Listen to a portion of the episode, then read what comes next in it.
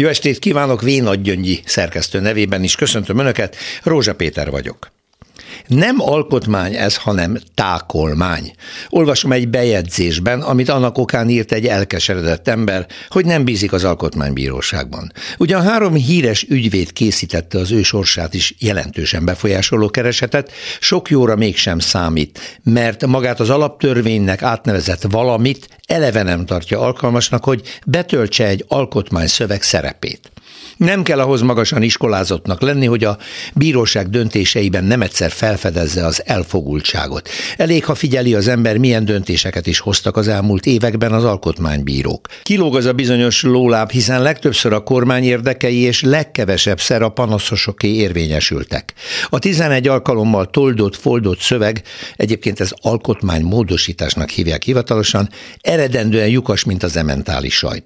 Konkrétumok nincsenek benne megfogalmazva, így a jogászoknak igen nehéz a dolguk, mert előre kellene kitalálniuk a gumiszöveg miként alkalmas arra, hogy megkerülve a valódi kérdést, a kormánynak megfelelő választ lehessen kialakítani belőle. Tehát furfangosan ki kellene sakkozni. A bíróság vajon milyen módon tudja majd húzni, vonni ezt a gumijogszabályt, hogy ne a kormány kárára döntsön.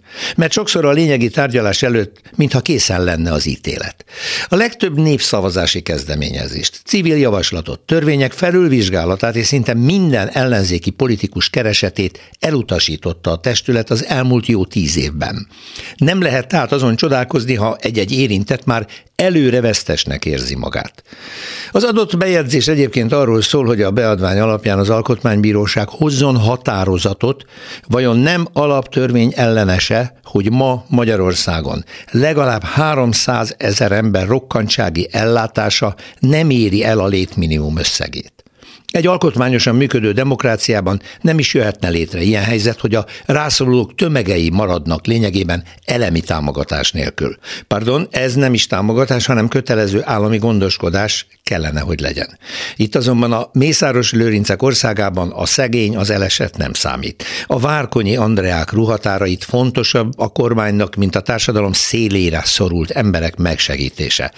És hogy ez se legyen még elég a dövből, a felkarolásukra vállalkozó karitatív szervezeteket még üldözi is ez a mészáros kormány, hiszen az Oltalom Egyesület Iványi Gábor ezreket támogató szervezete is ellenség, adóhatóság, rendőrség, az egész kormányzati apparátus igyekszik felszámolni az ország egyetlen olyan civil szervezetét, ami egyszerre működtet hajléktalan szállót és kórházat, népkonyhát, szegény gyerekeknek bentlakásos iskolákat.